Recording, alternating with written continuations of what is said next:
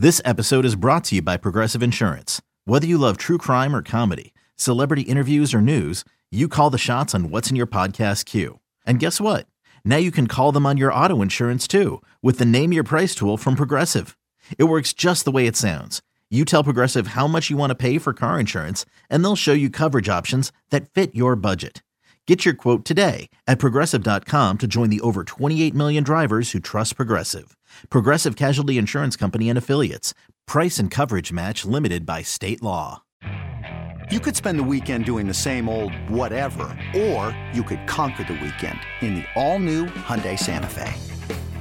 Visit HyundaiUSA.com for more details. Hyundai, there's joy in every journey.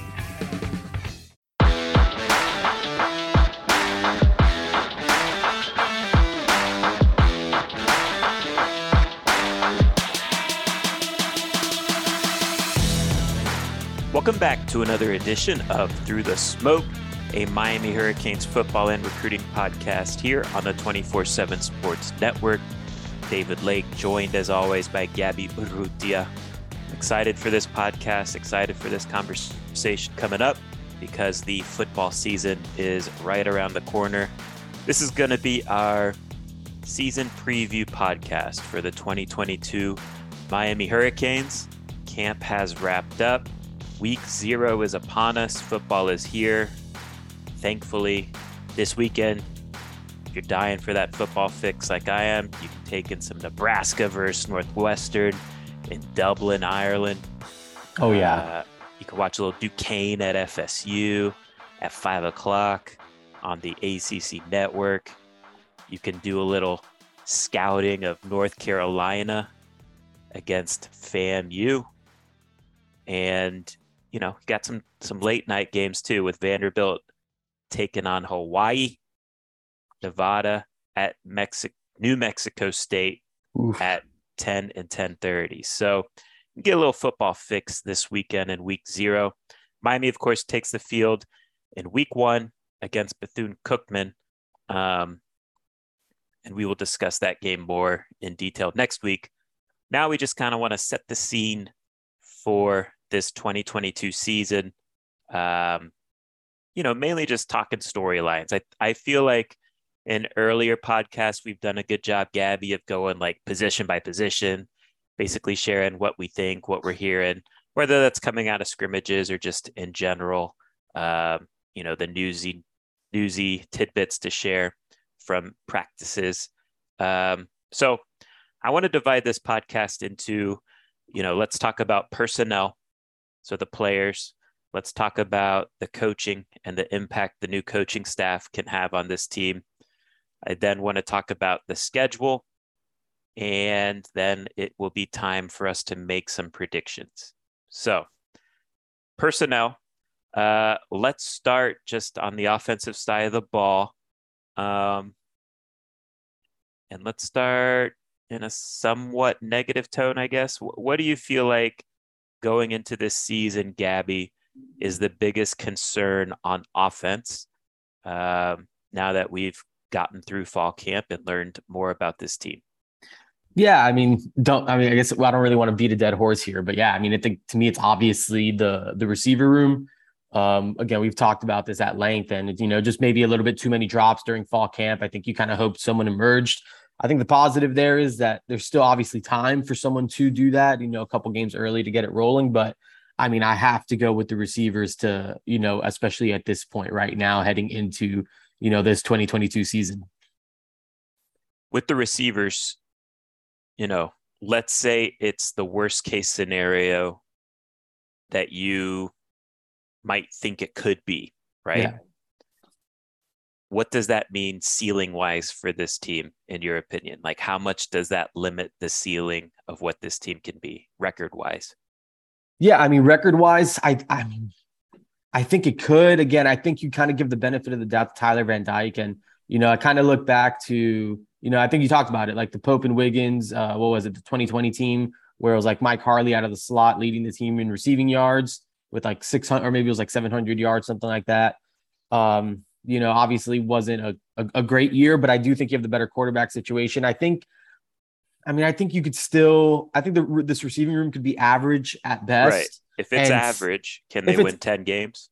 I don't think they can win 10 games, but I think that they I think they could still do like an eight and four or something like that. Like, you know, I think that there's other parts of the of the team where it's like, you know, if again, if this room is is very average, like extremely middle of the pack, um, you know, I think this could still like worst case maybe be an eight and four team. Um, I'm not ready to like just dog them because of the receivers or anything like that. I mean, it's not super far off of my, you know, regular season prediction regardless, but um, you know, yeah, I mean, I don't know how much it seriously like like impacts the win win loss thing. Uh, maybe I'll knock off a win that's uh, you know somewhere, but I mean, I think this could still be you know a good team because obviously I think they're strong in other places, and I don't think the receivers are going to cost them two three wins or anything like that. I'll admit on offense, I am more, cons- and this is a camp development. I'm more concerned about the running back depth. Um, Yeah. And I know following Thursday's practice, Mario Cristobal said basically Jaylan Knighton's back practicing, which we kind of hinted that that was, you know, him being held out was more of a precautionary measure.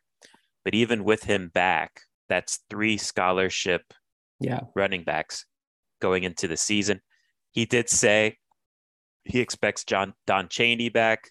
Uh, did you know Mario's not going to put straight up timelines out there? It feels like, uh, but he basically made it seem like he'll be back at some point during the season, hopefully. Um, I still feel good about my six weeks timeline, so that would be maybe ACC play. We could start looking for Don Chaney to make a full return, which would help if he's able to go. Um, you know, that's four running backs then, uh, which to me is the bare minimum you need.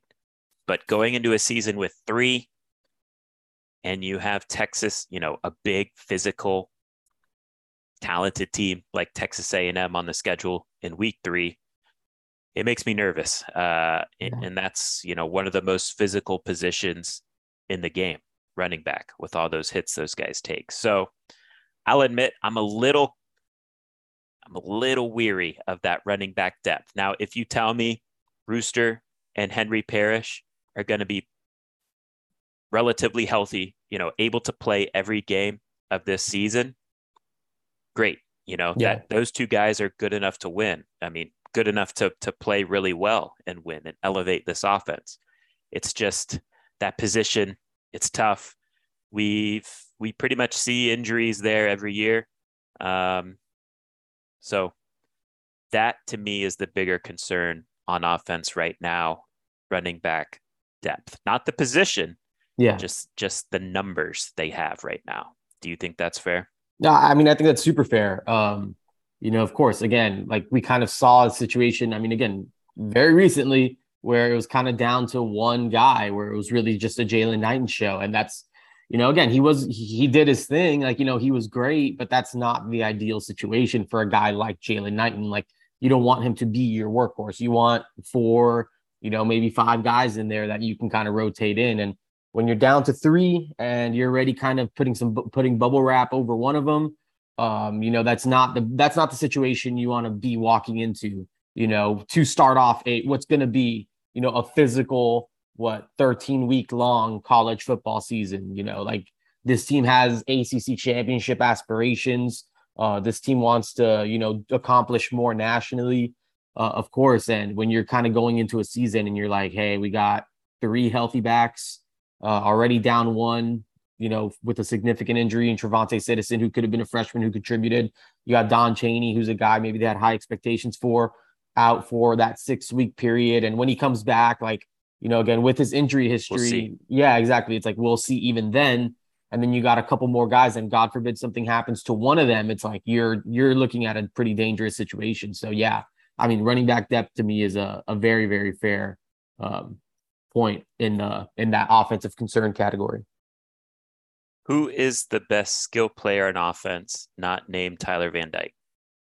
Yeah, I went with Jaylan Knighton. Um, you know, I think that he's a, you know, I think he's just an explosive player. I think he's, you know, the best running back on the team, and uh, just kind of factoring in, you know, the receivers. Obviously, I'm not super bullish on. I think Jaylan Knighton's one of the most, I think, could be one of the best players on this offense. I mean, I look at the tight ends too, and you know, I think Will Mallory and Elijah Arroyo are great. I think it's one of those guys could potentially get a not. I would probably lean towards one of those two guys if I had to go someone next, but I'll probably go Jaylan Knighton for now. Yeah, I agree. I think it's Rooster. I think this new run scheme is going to help him be um, more productive. You know, more of those outside zone run looks. Uh, I think is going to help him be effective, find that space, and allow his speed and acceleration to uh, pick up yardage that way, rather than constantly pounding him on the inside zone run game that we saw him last year. To me, the only the only question mark with Rooster, honestly, to me is just health. Yeah. Because uh, you know he he's a slider guy, um, but yeah, whether it's running the ball, I think he's going to make an impact in the passing game as well as a running back. Um, just looking at Josh Gattis's history, I think Rooster's in for a big year. So if he's healthy, I expect him to produce at a big level. So I agree with you. Uh, best offensive lineman. Yeah, uh, I mean, obviously, if he's healthy, I think it's Zion Nelson. But uh, just for the sake of going with someone else, I mean, give me some Jalen Rivers. Like, I'm all about the Jalen Rivers thing. I think he's a, I think he's a super talented guy. I think he's a guy that could potentially play on Sundays. Um, versatile, can play multiple positions. I'm sure we might see him play multiple positions uh, uh on that offensive line. Um, so yeah, I mean, I, I'm kind of high on Jalen Rivers and just kind of having conversations with with people. You know, it sounds like people at Miami are are high on on him too. So uh, you know, I think probably, yeah, I think there's a couple different pieces here. It's I'm good. I'm glad that I can kind of debate it in my head, but um, right now I'm going Jalen Rivers. Even with a healthy Zion Nelson, I'll go Jalen Rivers. I think he's going to make you know pin and pull scheme that Mario Cristobal and yeah. Alex Mirabal like to do in the run game. I think they are very excited about, you know, thinking about Jalen Rivers pulling in front of a Miami running back, getting downfield, putting some blocks on some defensive players. Uh, Jalen Rivers is that type of guy, that type of talent. I think he's going to be utilized in a pretty cool way this year. I how agree. good how good can this defense be from a personnel standpoint? I mean, I think they could be really good, right? Like, I don't know. Like, I'm looking at this and like I'm kind of just kind of going through like the layers of the defense, and I'm just like, I have zero concerns about the defensive line. Um, you know, the the linebacker room, you know, I I, I feel comfortable that there's more bodies in there. Um, and then you add Caleb Johnson, and then you go to the secondary, and I'm feeling pretty good about the secondary too. Like, you know, I think that, you know, I think you have to feel okay with the corners you have coming back. I mean, those safeties, I mean, I think this could be a really good defense. Like I think we could see significant improvement on defense. And then you factor in just the way they're being coached and who they're being coached by. Um, you know, I think that this is a, a, a, unit just in general that could take one of the biggest leaps in terms of like the year to year improvement uh, towards where they finished last year to where they finished, where they're going to finish this year. Again, I think the talent's there. I think uh, all the pieces are in place. I think you have the pass rushers, which you want. You got some ball hawks in the secondary. You got some veterans in the secondary, and then some older guys at linebacker. And maybe that's not the most talented unit of those upperclassmen, but you got some experience. And then you got a couple youngsters in in Wesley and uh, and Chase Smith, who I think could you know eventually come on where they can kind of ease you know they can ease whatever you know the upperclassmen can't do, and they're obviously you know uh, athletic and and they can get it done. So I'm excited about the defense in general. I think that this could be one of the. I mean, I think this could be the strength of the team, honestly. How sold are you on the corners? Because we know we know the receivers have struggled. Yeah. We know mainly the the receivers are struggling with drops. Yeah. So that would indicate that they're kind of getting open. They're just dropping the ball at times when it comes their way. Does that make you wonder like how legit is this cornerback group? And we've seen in the past, you know, guys have been up and down. Um, some of these returners um, are you sold that they're going to be good enough? I mean, I, I think they are, and you know, I, mean, I don't know, maybe not sold on it, but again, I I I can I'm going into I'm going into this feeling optimistic about it, right? Like you got a Tyrique Stevenson, who's a guy I think is super talented. Um, again, even like a DJ Ivey, I mean, obviously he hasn't been great over the course of his career, but he is an older guy. And, you know, I think Jahmile Addae factors in for something, right? Like I do think he is a good coach. I think that he's making a difference in that in that secondary. I know Kevin Steele is spending a lot of time with that secondary just from what we're able to see during that early portion of practice. So seems like the defensive coordinator is really involved there. And I think that there's some talent. I mean, I think Daryl Porter is someone who could eventually, you know, someone that can come on and could eventually be good just from the times we have seen him in coverage. Um, again, I guess really the few times. I mean, I thought that he was good during that one on open practice, one on one session. Um, I think I did. I, I, think there's something with Isaiah Dunson. Um, you know, some of these guys I think could eventually, I, I think they could help. You know, I don't think it's the strongest on the team, but I think that the corners are good enough where I guess I guess we'll see how they're tested in in, in like a a Texas A&M game or or anything like that. But I don't think that the cornerback room is is bad. I, I would prefer this cornerback room than the one that we had a few years ago, where it was just like, is there anybody else here that we can throw in there? And really, there was no answer. I feel like there was at least a few answers here uh, at corner. Who do you want the two starting corners to be? I don't know. I mean, I guess it, it depends if where Tyrique Stevenson's playing. If he's playing star, I would probably go I don't know. You don't I want guess, him on the outside. I want. I want. I, I, want Tyrique on the outside. I just don't know where he's going to kind of be playing. If he's playing on the outside, like if they're going to play him a lot on the outside, because I know he's been doing some of the star stuff too. If they're going to put him at outside corner, I mean, he's. A, I think he's a, a. I think he's definitely a starter. Want? Who do you want to see? I mean, I would like to see Ty. I would like to see Tyrique Stevenson, and I don't know. I guess the number two spot is kind of up in the air. I can convince myself of a few guys. I mean, I'm not. I mean, I Give can probably one. jump. Uh, I can jump on board with like an Isaiah Dunson type. Okay. I'll go Tyrique and I will go Te'Cory Couch. Okay. I want to see Te'Cory and Daryl Porter emerge as the other guy uh, okay. to rotate like there. For sure. I, I think Dunson, I think Ivey are more rotational guys. We'll see. This is just my opinion. I'm not predicting the starting lineup. Um, so we'll see. I, I agree. They got some bodies there to find answers with. And, uh, you know, I think the key is to find who your guys are at corner um, by the start of ACC play. So yeah. the Texas A&M game is going to be valuable in that regard. Um, big picture, when you look at this team, Gabby, do you feel better about because these were the two question marks coming into camp? Yeah. So now that we're through camp, do you feel better about wide receiver or do you feel better about linebacker? I, mean, I feel better about linebacker. Um, I don't know. I just, I, I, don't know. I feel like there could be something to like maybe just, I don't know, the the drops and all that stuff, and maybe they figure it out. But I'm encouraged. But I think the better, oh, the best overall player in that of, of those two groups is like I feel best about Caleb Johnson, and I think he could be impactful. So um, I would probably lean linebacker right now. I think I'll go receiver.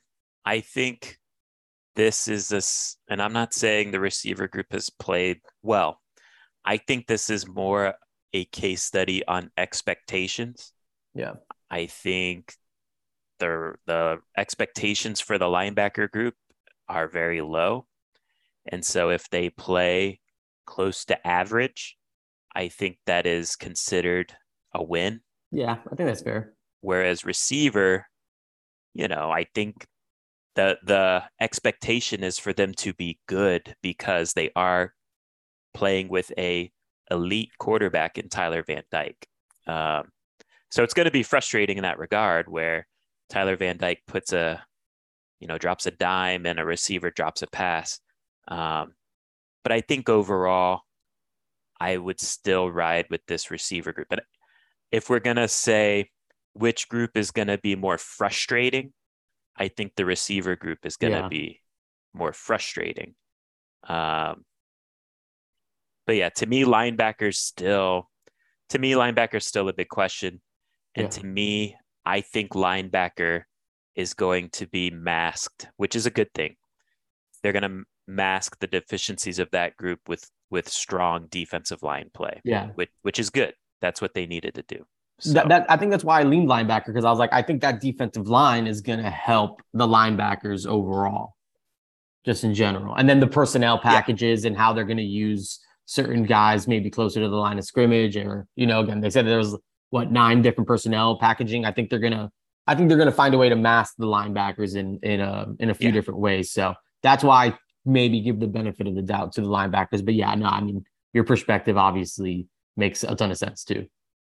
Who's a guy that you feel like we aren't talking much right now about coming out of camp that you feel like can grow into being some sort of impact player? Uh, you know, not a star or anything, but like, yeah. hey, he's growing into like maybe like a key rotational guy or maybe yeah. even to a starter. Is there a guy that you have circled in that way?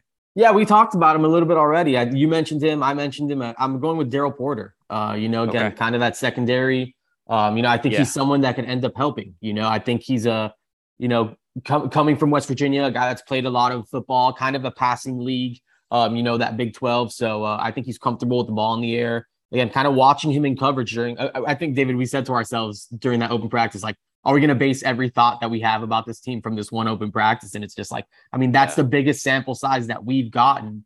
And um, I think Daryl Porter is someone who can eventually, again, not saying he's going to be a, you know, cornerback one or anything like that, but if we're talking key rotational guy, I think he could be someone that factors into this team and contributes. I like that pick. Um, yeah, this is an interesting topic because I I want to say like Jacolby George. Yeah but I don't know. It it seems like people inside are kind of down on the work ethic stuff and all that. Um, I think he's very talented, and if there's a chance that he gets on the field and Tyler starts targeting him and he starts making plays, then his role can grow. Yeah. Um, so he's an interesting name to me. Honestly, I think Frank Ladson's an interesting name. Yeah. He's had a frustrating camp in terms of drops. Um, and he's not the perfect, well rounded receiver by any means, but he is a big guy that can run fast in a straight line, get downfield, and be that deep threat for a quarterback that can really, really push the ball downfield. So, can he be a one trick pony that is still highly productive and highly impactful, yeah. I think there's a chance. Um, and then two, there's a guy, you know, I think Jordan Miller has had a good camp by everything I've heard. And in terms of a guy like I want to say, I want to say Chase Smith. I want to say Wesley Bissainthe, mm-hmm. one of yeah. those young linebackers that sees his role grow during the course of the season but we got to see it. You know right. what I mean? Like at this point, we got to see it. Um, but yeah, there are there are some intriguing guys where no it's doubt. like, if you get an opportunity, let's see how it goes. So, I guess if I was going to name one guy, I'll go Frank, and maybe that's like cheating because I think he's in line to well, it's it, him and my him and Michael Redding are kind of battling it out. It seems like um, but I, I'm saying maybe in terms of like the perception coming out of camp. Yeah. I, I think Frank Ladson could still go on to have a pretty impactful year. Yeah, no, I think that's a fair. I think it's a fair pick. I mean, I, I don't think that that doesn't qualify as like an under the radar impact type of guy. Like again, I mean, coming out of camp, you would probably not expect much from him.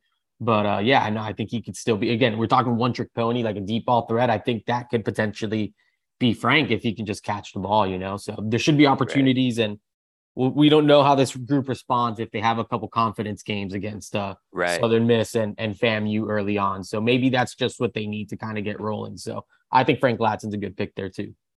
Coaching talk. Um, got to start with the head man in charge. In what way do you think Mario Cristobal can make the biggest impact here in 2022? I'll I'll you start. Can, yeah, start. Go ahead. So I think, you know, I mean, this is, I think this is pretty obvious, but I think just from a motivational standpoint, Mario Cristobal is going to get these, this team ready to go every game. You know, I think slow starts, especially against good teams, especially against, you know, randomly just coming off of bye weeks was a weird trend for, you know, during the Manny Diaz era. You know, these big moment games where the spotlight is on you. Miami seemed to struggle to get up for those games. I don't think that's going to be an issue for Mario Cristobal. I think this team is going to look like a much more physical team. Um, you know, I, I think it's going to be a team that's going to be willing to fight. I think they're going to be tougher. Uh, and I think this is an easy one, too, to point out. You know, I think the offensive line and the run game is going to be much improved and fun to watch. And I think a big key in some of these SEC games, like te- the Texas A&M game and the Clemson game, which is you know basically like an SEC type of game. Um, you know, I I think in recent years the offense Miami's offensive line has been swallowed up in those type of matchups, uh, particularly in the run game. They just can't seem to get any push against these SEC front sevens. I would lump Clemson into that as well. In order to win games against Texas A&M and Clemson, I think the offensive line has to hold its own, not only in pass protection, where we all see the sacks, and yes, those obviously you got to limit those sacks, uh, but also just generating push in the run game. You got to be able to to move the ball steadily, and I think you know, the Rhett Lashlee offense was productive. It was great. It was fun to watch. But also, when you're playing fast and going nowhere, it gets you out of these games quickly, if that makes sense. You know, when when the defense gets three and out, three and out, three and out, you're kind of out of the game by the uh, midway through the second quarter. I think Mario Cristobal is going to impact the team in terms of like, all right, we're gonna go into these deep waters with you, and and we're gonna fight through the fourth quarter, and we're we'll see where the, where the chips fall in the fourth quarter. That's these are the areas where I think, and these are like cultural things, right? Yeah. In terms of its culture and its identity, and that's what a head coach does. Uh, and in year one, I think that's where the biggest impact is going to be for Mario Cristobal. How successful is Miami in in doing that? We'll see. Uh, but I do think there's going to be steps forward in in these areas under his leadership. Yeah, I mean everything you said. This I'm just going to read off what I had just wrote down, just like my talking point for this particular topic. I just put the obsessiveness to win and culture installation on a week to week basis slash high standard, and I think that's just really. I think that kind of accumulates everything that you just kind of said. Like this is not like it on a week to week basis. I mean, it's going to be like we need to get this done. You know, for these big out of conference games or even these like a big conference game like Clemson. I mean, let's right. not forget Mario Cristobal with his Oregon team walked in, into Columbus, Ohio last year early in the season, right. and no, no one had Oregon as a favorite in that game. I think Ohio State was like a 17 point favorite or something like that. Yep. And I walked but I remember walking back into my apartment from Dadeland Mall, turning on the TV because I was just dying to watch this huge out of conference game. And Oregon just kind of they just kind of went in there and just beat them like a team that was probably just much more talented, all those types of things. And you know, I think that is what makes Mario Cristobal so special. Like he is, he's going to get up for those big games, and you got to get up for all games. But again, I think it's about the standard. I think it's about that week to week culture installation, which they've been doing since he's got here. Really, um, you know, all those types of things. So, I mean, I think Mario Cristobal makes a big, big impact, and I think I, I think you, I think Miami stays in a lot of these games. You talk about four, four, four quarter ball games, right. you know, with let the chips fall where they may. I think Mario Cristobal puts you in a lot more of those situations where you're not walking into some of these, you know, big grand atmospheres that Miami typically folds. I think Mario Cristobal and what he's kind of instilled here gives you a chance to get in there and be like, all right, you know what, we're going to play, whether it be for three and a half quarters, whether it be four full quarters, but that were typical like past Miami teams have been like, all right, this game's clearly over. Like midway through the first or whatever, you know, because Miami right. clearly just doesn't belong on the field here. Yeah, I feel like the Manny Diaz style and the Rhett Lashlee style, both of their offensive and defensive systems were fun. They worked a lot, but it was a lot of high risk where you could get slapped. Um, and it was high reward too. So like when when things were clicking with their systems, man, it was fun. It was downhill. Uh, but in a lot of ways, Miami was a front running team. Uh, you know, during the Manny Diaz, Rhett Lashlee eras, um, when things were going well early, okay, Miami's got a chance to win this. But when teams were smacking them around early, it would snowball in a bad way the other direction. I feel like the Mario Cristobal uh, culture is going to embrace the long game. You know, these football games are long. Four quarters is a lot of football. And I think Mario Cristobal is going to be willing to drag, especially in these in, in these big games, is what I'm talking about. Drag things out into the fourth quarter. We have that elite quarterback. Let's see if if he can go win it for us in the fourth quarter. Speaking of elite quarterback, offensive coordinator Josh Gattis, of course, inherits Tyler Van Dyke. It's a good place to start for any any college offense, right? Um, but there are, you know, it's not perfect personnel wise. We've talked about receiver. Um, you know, running back depth is a concern going into the season. Um, so I'm curious, Gabby, in, in what way do you feel like Josh Gattis, as Miami's offensive coordinator and play caller, can make the biggest impact this year with this team? Yeah, and um, you know, I think just, just to start, like we just kind of go back to like the previous stuff, and obviously, like we said, it worked. When it worked, it worked. It was, yeah. it was, it was rolling when it was working. Um, but like you, you mentioned, the, I mean, really, it was like a ten play package, and it's like we're gonna run these plays really, really fast, um, and we're just gonna kind of move quicker than everybody. I feel like from the moment Josh Gattis got here, it's been about I need to. My offense is going to be based on this personnel. Like, where is this team? Where are the strengths of this of, of this team? Where can we draw this up to where the strengths are sort of like you know i don't know built upon and maybe where you can hide some of the deficiencies you know where they yeah. it's just kind of playing to the personnel. And i think that there's something to that. And it was never like i'm coming in and i'm running xyz offense and this is exactly what we're going to do. I feel like josh gattis like at the end of spring ball was just like i'm just trying to figure out who our best players are right now you know? Like i don't even fully mm-hmm. like understand yet who it is that we're running this offense around so I think we saw that a little bit at Michigan last year. You know, they had sort of an an, an offensive sort of eruption. I think it was like 35.8 points per game, which is which is really good for a Michigan team that when you look at it, you know, I don't know if there was a ton of like superstar talent. I think they had some good backs, a couple like gadget guys and and things like that. But um, you know, I think that this offense, you know, if he builds it around the strengths of the personnel, um, you know, I think that is where Josh Gattis is uh is most impactful because that's where where we're not super strong at receiver right now. You know, you have some strong tight ends, uh, some talented running backs that obviously you need to protect. So I think that's where um, I view Josh Gattis having maybe the biggest, you know, influence or impact on on this team. Yeah, he's not married to one single way of playing. Yeah. And I think that's going to evolve during the course of the season as well. Like I he, you're going to learn stuff about your team in real games as well. And, and so you got to constantly tweak it uh, from week to week to week from what you learned the previous game.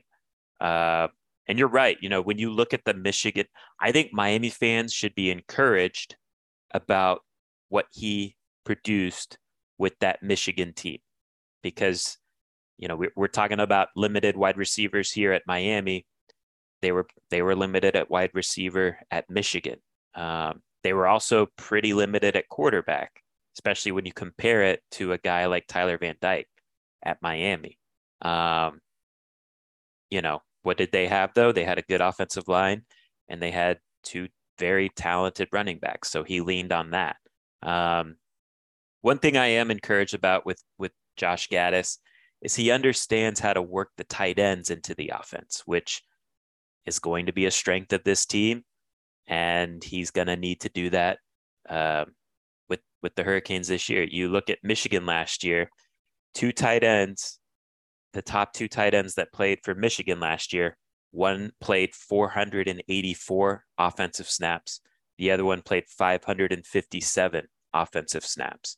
Um, he also, you know, two other tight ends played. One played 313 snaps on offense, the other one played 111 snaps. So he's willing to go to some jumbo looks yeah. to find angles in the passing game, or sorry, in the run game. Uh, he these Miami tight ends are going to be much more uh, effective in the passing game as weapons as well. He's he doesn't hide his excitement of Will Mallory. Um, yeah. So he's excited to use him as a chess piece. You look at the snap counts too from Michigan last year at receiver. They had one guy that played 801 snaps. So clearly liked one guy. I think he finished the year with like 600 yards or so. So one guy playing all the time had 600 yards. Uh, the next guy, the next wide receiver had 433 snaps, so almost half as many snaps. Then 395 snaps for the next guy, then 288. So um, he had he had a wide receiver play 800, a tight end play 557, a tight end play 484, and then a wide receiver play 433. So he knows how to spread the snaps around to his personnel. Um, he also lined up. So running back Blake Corum is a very dynamic running back. He was kind of like their number two change of pace back last year. This year he's going to be their primary back, but he's a guy that uh, they lined up in the slot 16% of the time. I think we'll see some of that from Jaylan Knighton. And I think honestly, we could see some of that from Henry Parrish too, because I think he catches the ball well as, you know, as well as Jaylan Knighton does too. Um, he just understands how to be balanced on offense, how to spread the ball around, which I think is going to need to be the approach this year. Uh, the wide receiver conversation to me it's frustrating because I think if they had a guy, like let's say Charleston Rambo was on this year's team, I mean, we could be talking about 11 and 1. Yeah. You know what I mean? I don't think that would be super far fetched. So that's why it's frustrating because the wide receiver situation, it's it's impacting the ceiling of the team. Um, but it's Josh Gattis's job to scheme open, wide open looks for these receivers with his play designs and, you know, play calling tendencies, you know, build the passing game off the run game. He's going to have to do that for this wide receiver group uh, while also working the tight end and, and the run game too. So uh, he's no stranger to being a coordinator with some offensive deficiencies, if that makes sense. Um, and so he's going to have to earn his money this year. And again, you mentioned it, but if he was able to average 35 points per game with that Michigan offense, I I think he can piece together something similar in that ballpark with this Miami offense, especially because having a quarterback like Tyler Van Dyke at the college level elevates everyone else around exactly. him from a skill and, and receivers included. So, um, yeah. How about Kevin Steele? Biggest impact, biggest area he can make an impact. What do you think? Yeah, I don't know. I think for him, I think with Kevin Steele, it's just like I, I, I don't know. I just think there's something to having like a veteran defensive mind in there, right? Like just someone who's been a high Tell level. Yeah. Do you think he's underrated in terms of like what the fan base feels about him because the more you dig into him, he's very, very impressive in terms of like having results at Auburn. Uh, his last year, so the COVID year was his last year there, 2020, was, you know, a little rocky from a results standpoint. But before that, he had a strong, strong run as a defensive coordinator at Auburn. To me, I don't know if it's like an ageism thing because he's an older dude, or if it was, I don't know, he had a year off, right? He took a year off before he got back into coaching. But for some reason, I just feel like the fan base doesn't quite understand how much of a stud Kevin Steele is.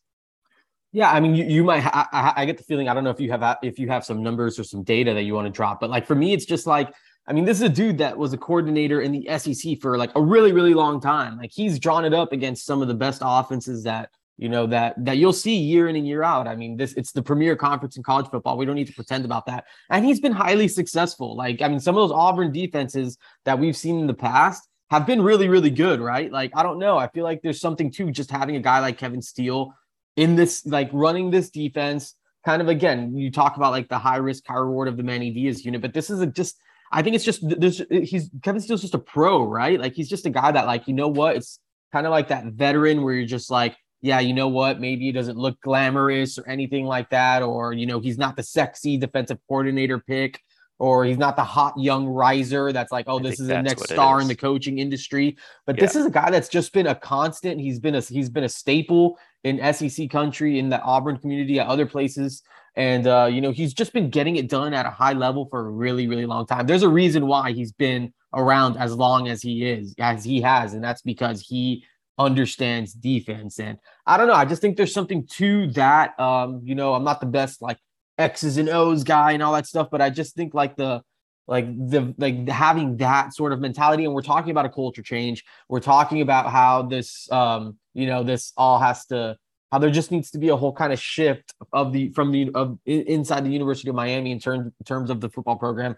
I think Kevin Steele's just a guy that you bring in, and it's just like he is a key piece in kind of shifting the defensive mentality of you know, you know, really of Greentree and Coral Gables, all that type of stuff. Um, so you know, I think he's a I think he's just a pro man, and I think that there's something to just the veteran leadership and the veteran just all this, all the experience, all the, the amount of games he's coached in all these different environments. Like walking into Texas A&M is not going to be new to Kevin Steele, right? Like walking into Kyle yeah. Field and seeing 110,000 people in there is not going to be like, oh my gosh, I mean, how, how am I going to call a defense with all these people? Like, you know, he's going to be like, all right, this is a typical Saturday in of, of, of any Saturday I've coached throughout my my career. So it's not going to be a wide eyed defensive coordinator trying to prove something. It's like, all right, let's go to work. Just another day on the job. I mean, I think there's, I think that's important.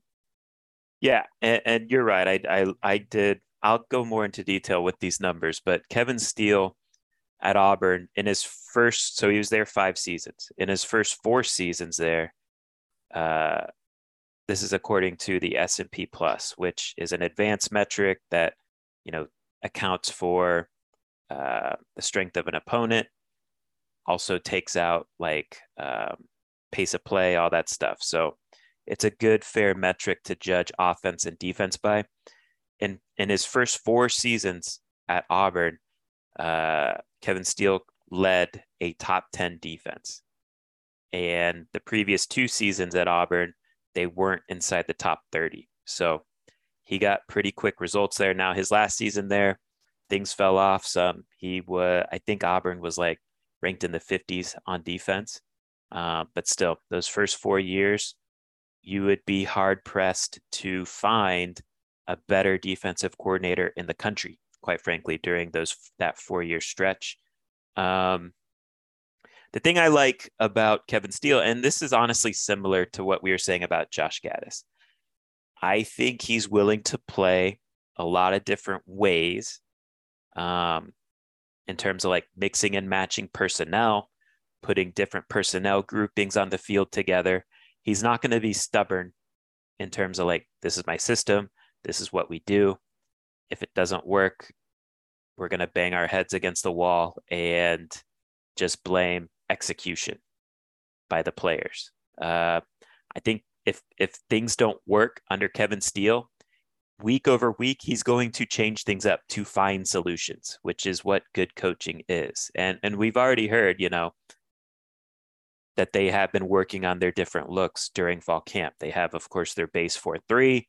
They have their four two five look, which includes the star. They have their straight up traditional nickel defense. They have their speed package, you know, getting four defensive ends on the field together to rush the passer. James Williams playing some like rover slash linebacker looks in those speed packages, you know, as he did last year as well at times. So he is preparing this defense to play different ways, which is what you have to do in modern college football because every week you're going to see a different type of offense, which is what to me, which is one of the reasons why college football is more interesting than the NFL because every week you're going to face someone that does things different. Um, and so Kevin Steele, I think understands what good players are supposed to look like too. I don't think he's going to play favorites, which I think was kind of an issue a little bit with the previous regime. Um, and like you're alluding to, he's just an old school coach. If you're a player and you get the job done under Kevin Steele, you're going to play. So uh, we'll we'll dive into some of his impressive numbers uh, in a little bit at the end. But I want to talk about position coaches now. And really, I just want us to each maybe highlight one. Maybe it's the same one. Uh, maybe it's not. But this is an all star coaching staff outside of the coordinators. Uh, it's a real coaching staff. And so I want to know, Gabby, what position group do you feel like has benefited the most from the development of their position coach leading up to this point? Yeah, um, I mean, I have one written down on each side of the ball, um, okay. but I'm, I'm going to go with offensive line um, and with Alex Mirabal. And I say offensive line too because, like, I feel like when you include Alex Mirabal, just based on what we see at practice, I think, yes. yeah, obviously offensive, obviously Alex Mirabal is the offensive line coach, but I mean Mario Cristobal is the one B offensive yes. line coach. Um, he's very much involved, very much hands on. So I just think as a unit entirely, if I'm looking at one specific position group, I don't know if there's, I mean, I just think offensive line's just kind of all hands on deck. Um, and so that's why I'm leaning there. I think it's a, I think it's a monumental change in terms of just the level of coaching that they're getting there. And that's not a, lo- a knock on Garin Justice or anything like that. It's just, it's different when the head coach and then like kind of his right hand man are both attacking one specific uh, position group. And that's why I'm leading offensive line. Are you confident? You know, last year, pass protection was good. Yeah but the run blocking was poor. Yeah. I mean, I'm confident year over year the run blocking is going to be legitimate. Yeah, I mean, you t- you mentioned it earlier, like that pin and pull thing, that pull, pin and pull technique that they sort of run in practice so often. Uh, again, when we're there during that open portion of practice, David, I mean, they're working on the kind of like those, like you know, combo blocking drills. I feel like that's a lot of run blocking stuff.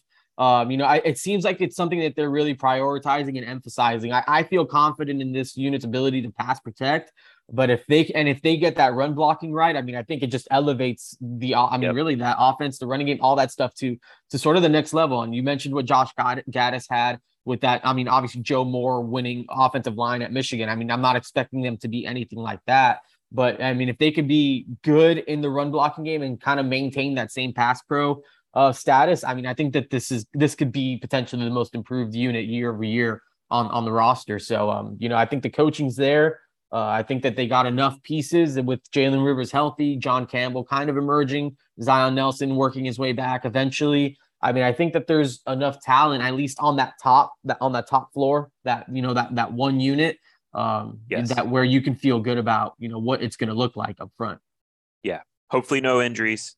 Yeah. You know, I think they can maybe sustain two injuries there, but if if guys get banged up past that, it's going to be a drop off. For me, you know, and, and, this speaks to I think the way Mario Cristobal constructed his coaching staff and what he wants Miami to be, which is a line of scrimmage team. So, you know, you highlighting that basically the offensive line has two position coaches and Mario Cristobal and Alex Mirabal. I'm going to flip it to the other side. I'm going to go defensive line coaching and development. Um, you know, with with Rod Wright handling the ends and Joe Salavea handling the inside guys. I think splitting up that group and devoting that type of attention is going to deliver results. I also think too, like Rod Wright and Joe Salavea um, have played in the NFL, so they know how to teach the techniques. They know what works in terms of developing guys. They have that credibility. Um, I think, quite frankly, this is the best defensive line coaching Miami has been getting in a long, long, long time. Um, and, of course, too, you throw in Jason Taylor as an analyst helping off the field. Uh, he is, you know, by all accounts, he has been highly impactful in that role too. Uh, I think, you know, of course, the transfers are going to make a huge difference, particularly, you know, Akeem Mesidor, uh, Mitchell Agude, and Darrell Jackson. But I also think we're going to see a jump from the guys that are returning, guys yeah. like Jafari Harvey, uh, Jared Harrison Hunt, Leonard Taylor, Jordan Miller. I think these guys are developing. I think they're getting better because of the practicing uh, or the, the coaching of Rod Wright, Joe Salavea, and the off field work from Jason Taylor. Um, and, and kind of to to your point, Gabby, in terms of like what you were saying about the offensive line and the things they're practicing. Um, it also matters um, for who they're practicing against because, um, you know, they're practicing more one on ones in, in, the mm-hmm. past than we've seen. There's more combo drop, combo blocking drills um, and work than we've seen in the past. Uh, Miami's offense was finesse last year. Miami's offense was finesse, quite frankly, during the Rhett Lashlee era. And that means, on the flip side, that a defense is practicing against a finesse offense. And I think that kind of showed defensively uh, during the course of the year last yeah. year in particular. So uh, you are what you emphasize in practice. Uh, you mentioned how they are emphasizing physicality on the offensive line. I think that also has an effect on the defensive line and vice versa. You know, this defensive line is also uh, getting more out of the offensive line. So, um, Mario Cristobal wants to be a line of scrimmage team. That's how you win championships in college football. And, you know, I think you mentioned year over year, offensive line could be the most improved. I think you could also argue defensive line year over year, yeah. most improved, which, you know, speaks to the impact of Mario Cristobal and his coaching staff getting what they are emphasizing from this group. So, anything else to add on the D line from you? No, no. I mean, you, you, you crushed it. So, let's take a break there and then we will talk schedule and then we will lay out some predictions. Introducing the two-way V4, where groundbreaking fuel cell technology meets fresh foam cushioning for the ultimate performance. With fuel cell, each step feels explosive, delivering unparalleled energy return. Paired with fresh foam, experience maximum comfort throughout the game. Its lightweight textile upper offers support and breathability without sacrificing agility. Whether you're hitting the clutch shot or locking down the opposition, the two-way V4 gives you the tools to play at a high level. Learn more and purchase the two-way for yourself at newbalance.com.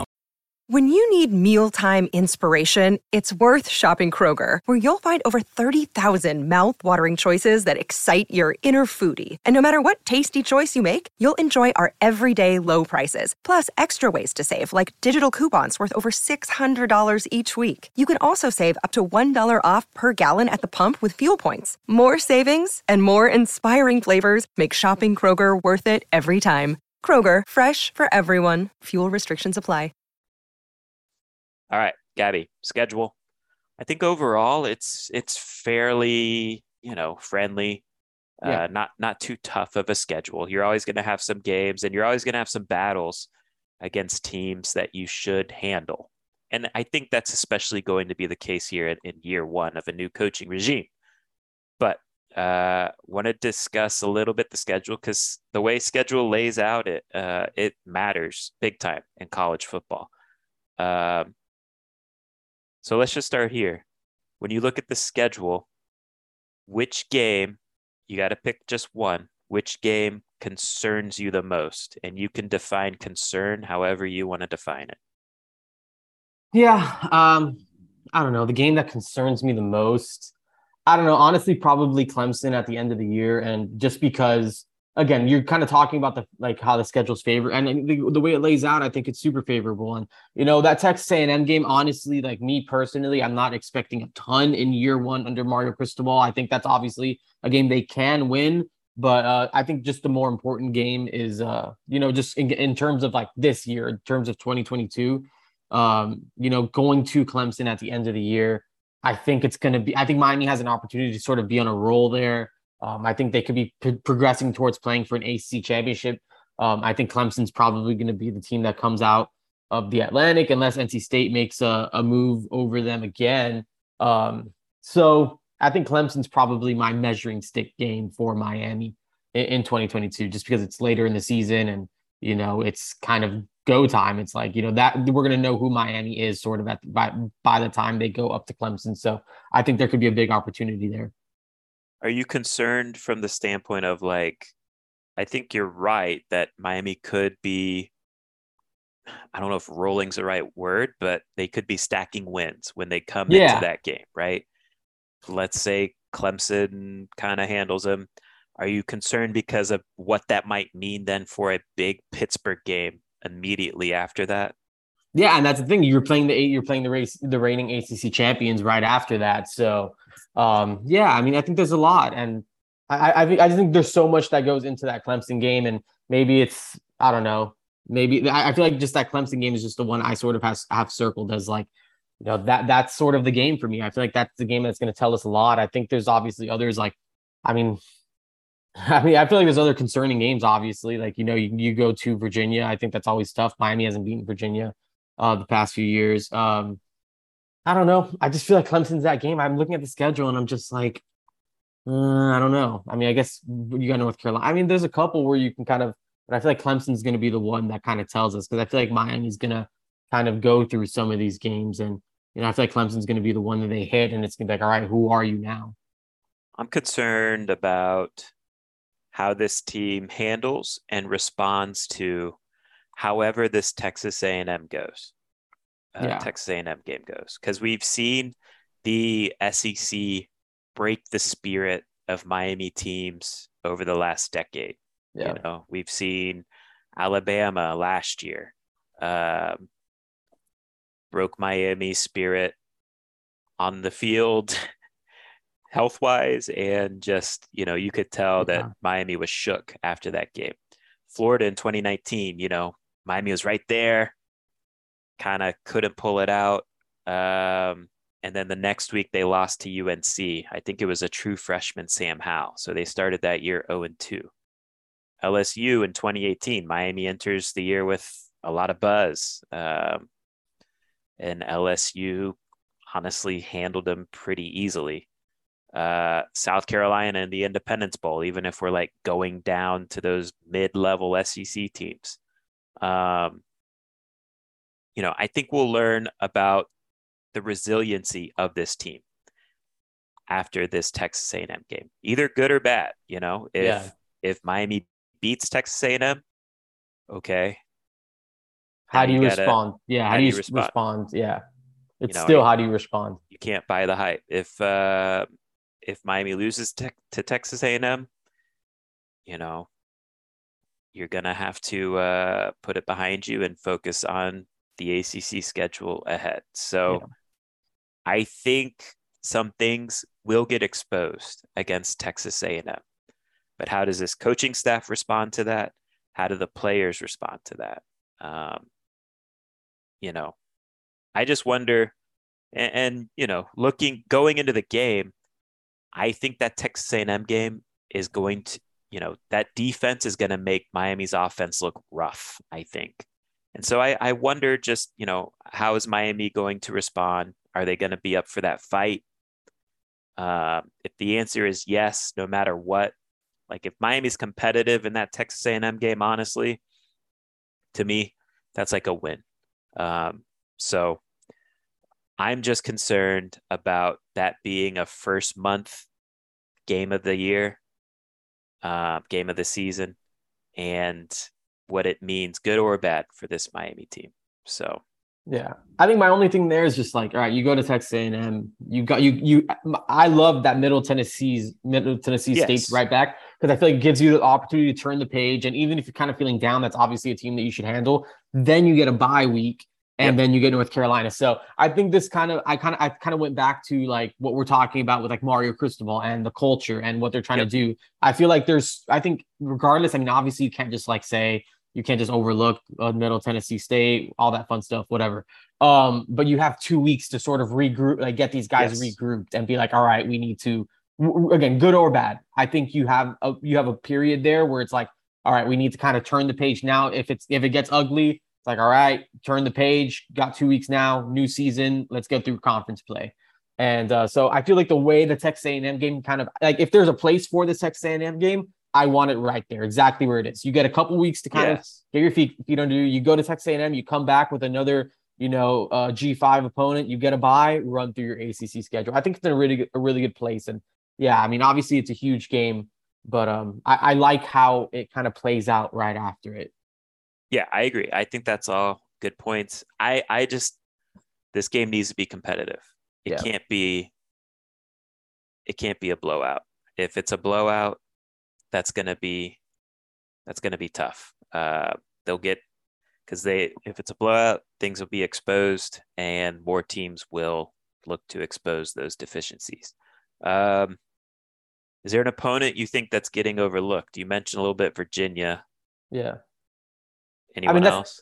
Yeah, I mean, honestly, I mean, I probably go. I mean, let's talk about like that North Carolina game again. I think that that's going to yeah, be. A, that's where my head is. I think that's like the new. I think again, not. I'm not necessarily saying they're going to lose Texas A&M and have to regroup and all those things, but let's say in the more likely situation, which is where they go up to Texas A&M and you know don't come out on top of that game. I feel like that North Carolina game is the new start of the season, and it's going to be like, all right, yep. who are you in that game? You know, they're excited about Drake Maye. He has you know, he's someone yeah. that he was highly recruited. He was committed to Alabama good. at one time. Yeah, I think he's going to be a good quarterback. Um, and, and I mean, they, yeah, they, they got Josh Downs. I mean, that's a program that re- that's been recruiting well the last few cycles too. They got some they got some bodies on the defensive line. They have a couple edge guys that are I think are redshirt freshmen now, or maybe just true sophomores. I'm not sure about their eligibility, but I know they signed a couple big uh, edge guys. Noah Taylor is a guy that we highlighted at you know when we were talking yep. about ACC transfers. I think he's someone that can be an impact transfer for them on defense. Tony Grimes, I think, is going to be one of the best corners in the in the in, in the ACC. Uh, he's someone that you know has been around for some time as well. Played at played against Miami when you know during that blowout game when he was supposed to be a senior in high school. So, um, you know, I think that they have some pieces. I mean, if Travis Shaw is someone that emerges early, I mean, he's a big, big time defensive lineman that they signed as a true freshman. I mean, I don't know. I think that they there's definitely some talent on that North Carolina team, and I think on the defensive side as well. And obviously, the explosion of, of Josh Downs and whatever Drake Maye can be, he's going to be five weeks into his college career at that point, or six weeks yeah. actually. That's going to be week week six. So we're not going to really know. I mean, I feel like we're going to have a better idea of who he is at that point. So I think North Carolina is probably that team where I'm circling and saying like, you know, well, what's this going to look like? Yeah, North Carolina has kind of been whatever as a whole during this Mack Brown era, but they have owned Miami. So, yeah. I mean, can't overlook that. Uh, you know, as you mentioned, Miami's coming off a bye week, which luckily, you know, that was that's typically only a thing for Manny Diaz struggling off bye weeks. Um, you know, I would expect Mario Cristobal to clean up that weird trend. Um, and you know, defensively, you're right. Like they do have talent there. Gene Chizik is now the defensive coordinator, and I, I would expect him to get that group better connected. So North Carolina is definitely a team that could pop Miami. Um, and I agree. I think they're being overlooked a little bit. You mentioned Virginia. The, the thing about Virginia is their passing game. Yeah. Uh, you know, Brennan Armstrong, very good college quarterback. They probably have the best wide receiver group in the ACC, which is crazy but they do. Mm-hmm. Um, so they're going to test Miami's secondary big time in that game. So we'll see. I mean, it's a new coaching staff, and Miami plays them what mid to late in the year. So we'll see how the season goes for them um, up to that point. But um, for me, if there's an opponent that is kind of getting overlooked, it might be North Carolina. Like, I don't think it's crazy to say there's a scenario where North Carolina is better this year than Pittsburgh. So we'll see how it plays out. Um, measuring stick game, you kind of mentioned Clemson. Yeah. I'll I'll agree with that. I think I think the measuring stick game this year is Clemson. As you alluded to, they are the king of the ACC, even though, you know, last year they slipped a little bit. They're still the, the king of the mountain in the ACC. And um, you know, I do feel like it is there for the taking though. Like in terms of like Mario Cristobal's timing and getting to Miami, yeah. there's a chance uh, to take it. And I think if, you know, this is the type of game where if Mario Cristobal finds a way to pull it out, similar to like you were saying with Oregon going to Ohio State, right? If Mario Cristobal can pull that game out, then Miami's kind of announced that they have next in the conference. Yeah. And uh, you know, it's not going to be easy. That defense is is probably the best defense in the country. I mean, they're top 5, but they're stacked at every level on defense. Um, you know, again, that's going to have to be a slugfest. That's what Mario Cristobal is going to want that game to be. Slugfest, one score game going into the fourth quarter. Tyler Van Dyke, go win it for us. Um, we'll see if Miami's up for that fight. Uh, okay, along similar lines, is it realistic to expect Miami to be competitive in those Clemson and Texas A&M games? I mean, I, I think so. Um, I mean, Texas A&M is obviously one of the schools that beat Alabama last year, and they're, they're obviously extremely talented, especially in the trenches. And they're, again, what you said earlier, I mean, it's going to be a big physical game. But I mean, I think they're still what they still lost like what like four games last year. Is yeah. What, I mean, this is not like it's not like this is an unbeatable roster. They have their own quarterback situation uh, that they're kind of working through. Yeah, I mean, I, I agree with quarterback. Yeah, I, that's what I'm saying. I, I, think their roster is no, their roster is really good, much better than Miami's. It is, but I'm just saying, like, it's not like this team won't lose a like won't lose games. Like, I think that this is like I think this is a team that can go through the SEC gauntlet and come out with you know two, yes. three losses possibly. So again, not saying Miami's on that level, but can this be, you know, like we were talking about in the fourth in the fourth quarter of this game? Can it be like, you know, maybe Miami has a window to? I mean, maybe not. I don't know, but um, I, I think it's going to be tough for the receivers to create separation. I think it's going to have to right. be uh, a, a, an, an, an incredible performance from Josh Gattis in terms of drawing it up. But again, I'm not saying that they're going to go in there and win. I'm not saying that Miami's going to College Station and winning. Like nothing about this program has it tells me that that's like a game that they're going to come out on top of. But can it be competitive? Maybe for a time. I, I think you got to hope that it's competitive for a time and that Miami's just not out physical, out manned, uh, out talented. Uh, you know, kind of right out the gate on, on the road in College Station and with 110,000 people in the stands. So again, I don't think I don't think the chips are stacked in Miami's favor, but um, let's see. And then Clemson, yeah, I mean, I, I think that that's I, again that's the measuring stick. Where where are you at? Where's Clemson at? Where's Clemson at with their quarterback situation? Um, all those types of things I think are going to come into account there, and then um, you know that that that's the game for me. Clemson at Clemson, November nineteenth is is is the one where it's just like you got to kind of Miami's got to show up for that one. Yeah, I mean the thing with that Clemson game is you know you would hope like good teams typically gain their identity, get better uh, as the season progresses, and, and that's got to be the hope there with that Clemson game uh, that they do find some answers at receiver by then, um, and that they have kind of refined the defensive rotations by that time of the year. Um, so I'm curious, you know, these early betting lines with Texas A&M, I see nine, I see seven and a half, I see eight. Can Miami in that Texas A&M game, can they keep it within a touchdown? I don't know. Can don't they know keep, either. Can they keep it within 10? I think that's that's a fair like you know, competitive expectation. I I do think they can win the game, but I, if we're just being real, you know, 10 point would you I I would find it encouraging. And again, we'll see how the game like it all depends on context how the game plays out.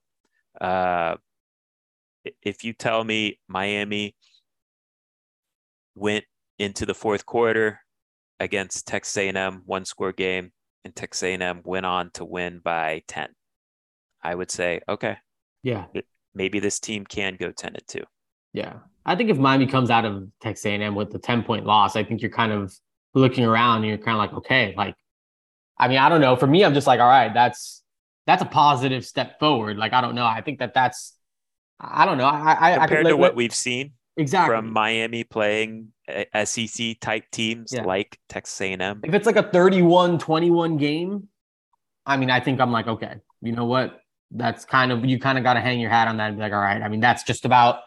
I, I think that's about as well as it could possibly go. Now, again, I mean, obviously they could win, but I think if if you're walking out of College Station with a 10 point loss, I think you're like, all right, you know what? We have something to build on. Like we're closer than maybe. Yeah. I don't know. You're getting and there. You're you're you're on the right trajectory.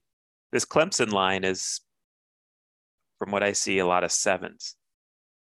So it's it's a closer line than Texas A&M. What do you make of that? Yeah, I mean it's interesting. I mean, again, I want to see who Clemson is in 2022, right? Like, I feel like if this is this is a spitting image of Clemson's 2021 team, then you know what? I think that's a pretty fair line. I mean, I think they struggled with teams they probably shouldn't have struggled with last year. Um, but yeah, it's all I about mean, quarterback. Yeah, it's all about the quarterback. If DJ Uiagalelei is if he kind of has that bounce back year, then you know I think we're going to probably see that Tough. line maybe increase. If yeah. DJ Uiagalelei struggles and they bring in Cade Klubnik and you're rolling with a true freshman quarterback who I think is super talented, by the way. I, I don't think just because he's a true freshman means that, you know, Clemson right. wouldn't be able to win that game. But I think, you know, you'd kind of, I mean, I don't know if I'd rather be playing against a true freshman like that in that situation than, you know, a DJ Uiagalelei who's kind of rolling because if they if Cade Klubnik's not in the rotation by week six or week seven, that means they feel really good about what they got with DJ. So, I mean, that yeah. could be problematic too. Yeah, it's interesting. Both those teams, Texas A&M and Clemson, have you know quarterback question marks. I think it's fair to say, which is an advantage for Miami uh, in both those games. But I do think it's fair to also point out that both those teams have better rosters as a whole um, outside of quarterbacks. So um, Miami could certainly win either one of those games, um, but we'll see. Prediction time. Offense, points per game. What are you thinking, Gabby? Last year they were what, like 34 points per game? Yeah, I think it was like 34.1 points per game. I'm gonna kind of I don't know. I'm I'm I'm hesitant to push them up anymore. I think Michigan was like 35.8. Um, I'm putting them in like that 30, like high 34. So like 34.8 is what I put. I think they're gonna fall somewhere in between what they did last year and maybe what they did with Michigan, uh, what Josh Gattis did with Michigan. And that's just because of Tyler Van Dyke, right? Like I think with the I think yeah. in college football quarter the quarterback matters. I think ultimately he's he's gonna help these guys maybe take that next step and elevate. So I think this offense is going to improve slightly. I don't know if it's going to be a drastic improvement, but I'm leaving them in like that 34, 35 points per game area, which I think would honestly be solid for this team. It definitely would. I'll I'll go slightly under than what they were last year, but still a good offense. I'll go I'll go 33 points per game. So, you know, I, I think the offense, it's going to look different. It's going to be more balanced. More running backs are going to score touchdowns uh, this year compared to last year. Um, but yeah, pretty much the same points per game output, I think, is what you and I are both saying. Yeah. Who leads the team in receiving yards? I'm gonna roll the dice on Keyshawn Smith, man, and I don't feel like Same. super great about it, but I'm I'm gonna give him the benefit of the doubt just because of the quarterback and and I think he can be the guy that emerges. And uh, I think again, I think hopefully the drops are a camp thing. And once the lights come on and once they play a couple games and they just kind of get rolling. And I think Keyshawn Smith is the guy that could potentially have the bigger year of any of those guys.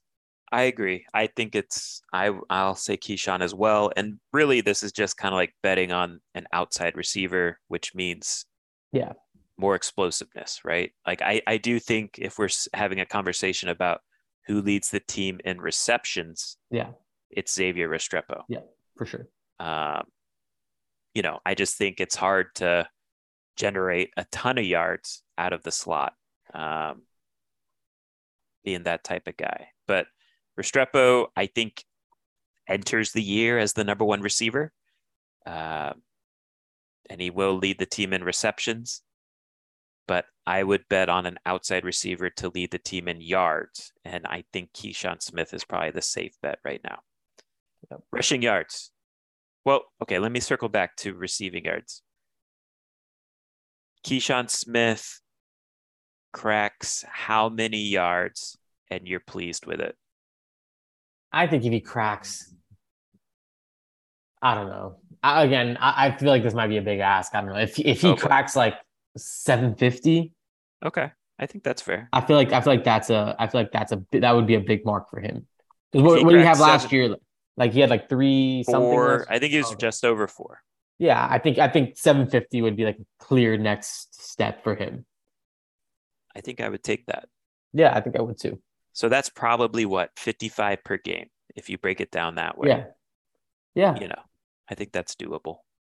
Um who leads the team in rushing yards? I'm gonna go Knighton. Same. Do you yeah. think he cracks a thousand? No. Okay. Do you? Uh, I'll say no. I don't know, man. I feel like there just haven't been a ton of thousand yard receiver uh, running backs here, so I'll I'll probably take the under on a thousand yards there. If if I could turn if this was like Madden and I could turn injuries off, yes, I would say yes. He cracks a thousand, but we'll see. I think the potential is definitely there for um, sure. I think he has a talent to do it, no doubt. If he plays every game, so. But I also think he's going to make big plays in like the passing game too. So I feel like that takes yeah. away. I think he could have like a thousand all-purpose yards. Is that fair to say? Yeah, yeah, yeah. Everywhere. So Mario Cristobal, every season he was the head coach for a full season. So you take out that weird COVID year where the Pac-12 played, I don't know, seven, eight games, something like that. Every year they had a thousand yard back uh, at Oregon. So I don't know. Interesting. Um, defense points per game allowed.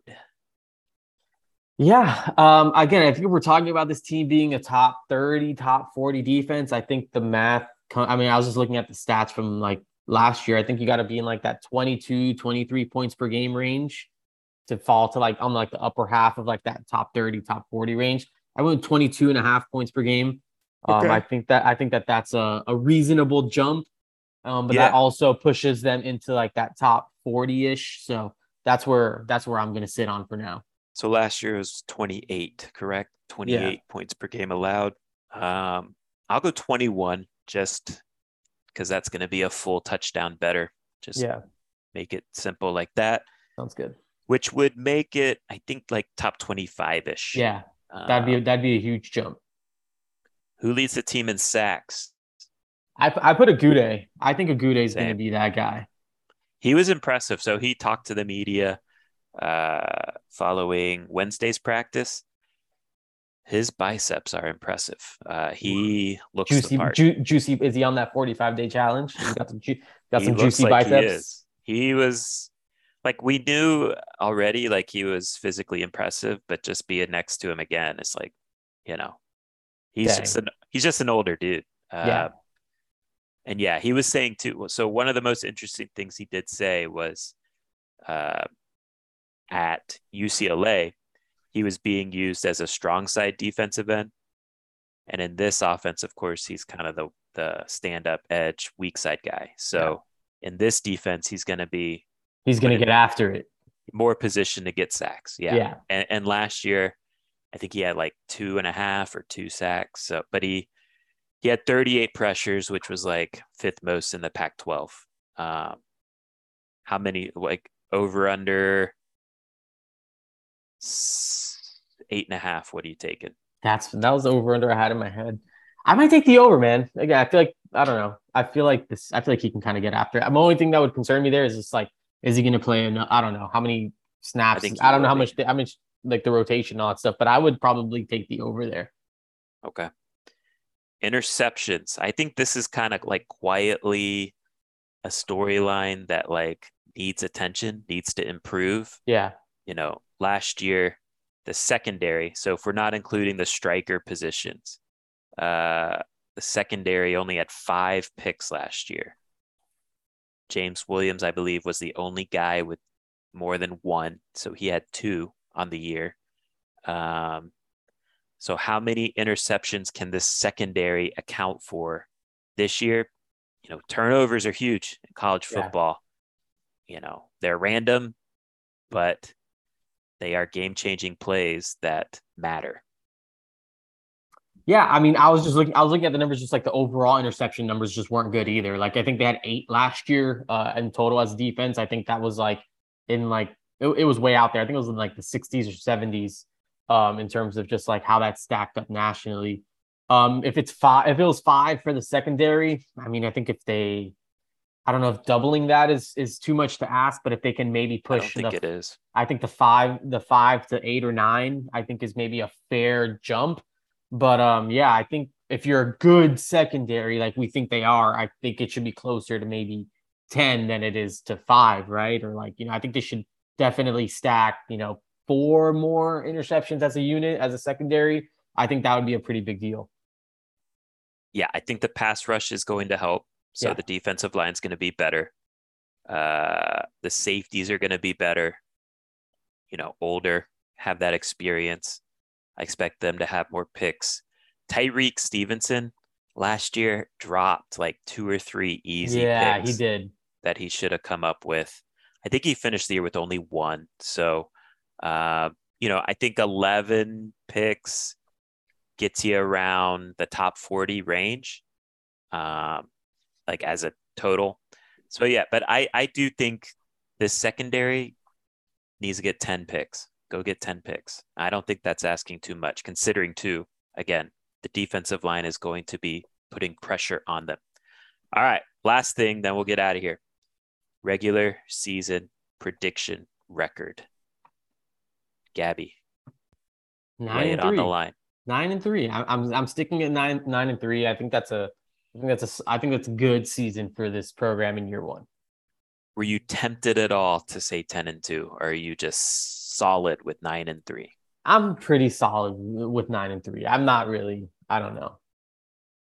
I just I feel like, like they're due. I feel like they're due for one. Like I'm not sure if they win any of the two. If they if they find a way to, I mean, if they split one of those those, those two big road matchups, I think ten and two is possible. Like if but I mean, I feel like nine and three is probably safer. I'm going with a safe pick. I'll admit, I will. I'm a little tempted to go ten and two, um, and, and really, it's based on a premise of having a first round NFL quarterback, and can this defense be top thirty? Yeah, in the country. And if those two things happen, uh, I think they can they can win 10 games. You know, I, I went and looked. So you look at Pittsburgh last year, right? Kenny Pickett. Uh, so they have Kenny Pickett and the 23rd defense, and that Pitt team went 11 and 3. 2020, Trevor Lawrence and the sixth defense, that team went 10 and 2. BYU, Zach Wilson, and the number 11 defense. And these, these defensive rankings are S&P plus rankings. So the advanced stats. That team went 11 and 1. Ohio State, Justin Field, number 24 defense, 7 and 1 in the COVID year. Um, 2019, Oregon, Justin Herbert. That Oregon team had the number 5 defense in the country. They went 12 and 2 and won the Rose Bowl. Uh, you have the LSU team, of course, with Joe Burrow, number 14 defense.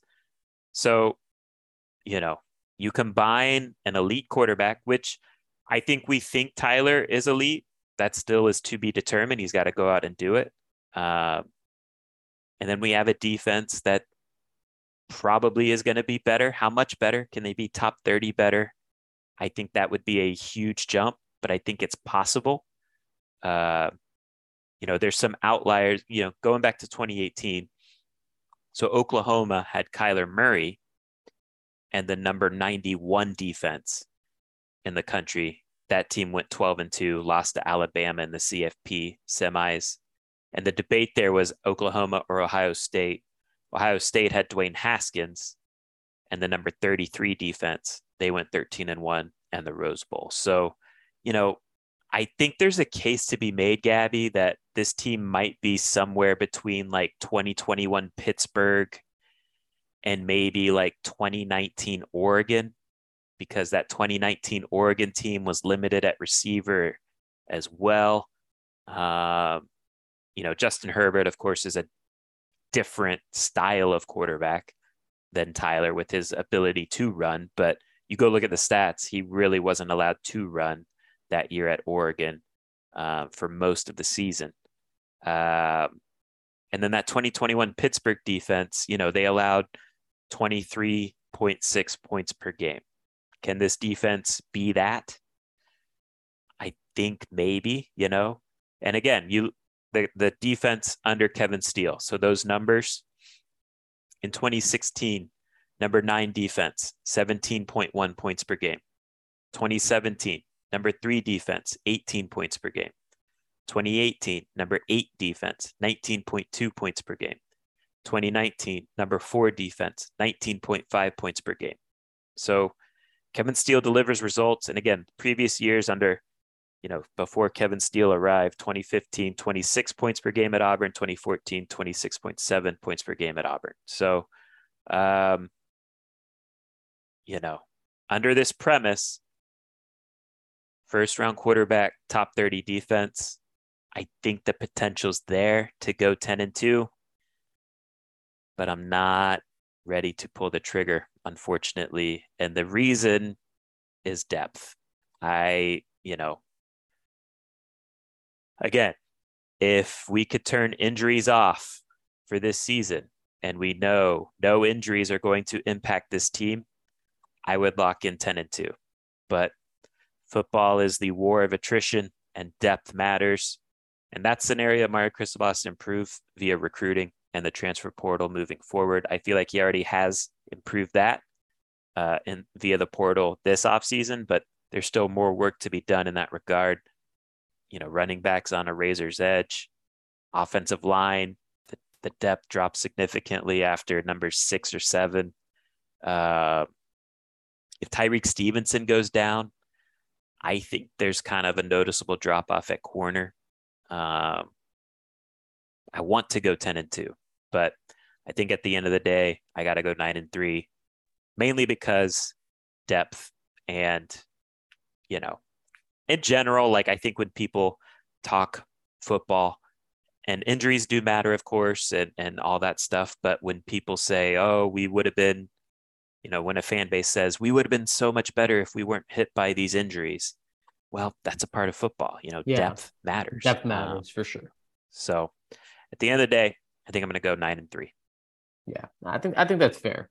And, and I, I think there's, pot- there's potential for the, all that, but right now I got to stick at nine and three. I think this is a season where the fans should enjoy the upward trajectory. You know, yeah. there's really no big like meaningful expectations this year. And of course, fan base and every, you know, you you should be upset when losses happen, et cetera, et cetera.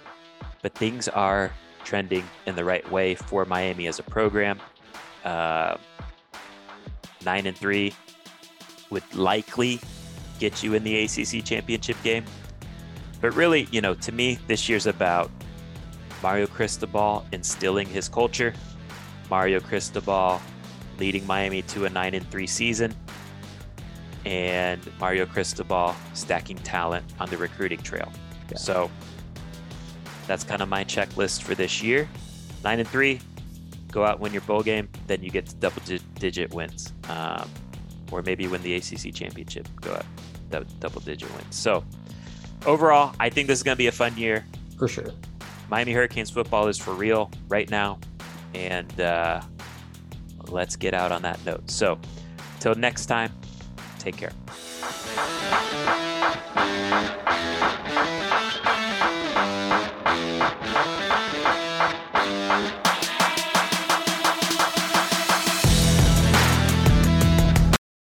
It's the NFL offseason, but on Pick Six, part of the CBS Sports Podcast Network, the football season never stops. Host Will Brinson, John Breech, and Tyler Sullivan are joined by analysts like Brady Quinn, Leger Douzable, Katie Mox, and RJ White to keep you in the loop on everything happening around the league. Whether it's free agents signing with new teams, the all important NFL draft, or schedule release day, Pick Six has you covered. As the face of the league changes with every team move and player pickup this spring, Pick Six is a must listen. Download and follow on Apple Podcasts, Spotify, the Odyssey app, and anywhere podcasts are found.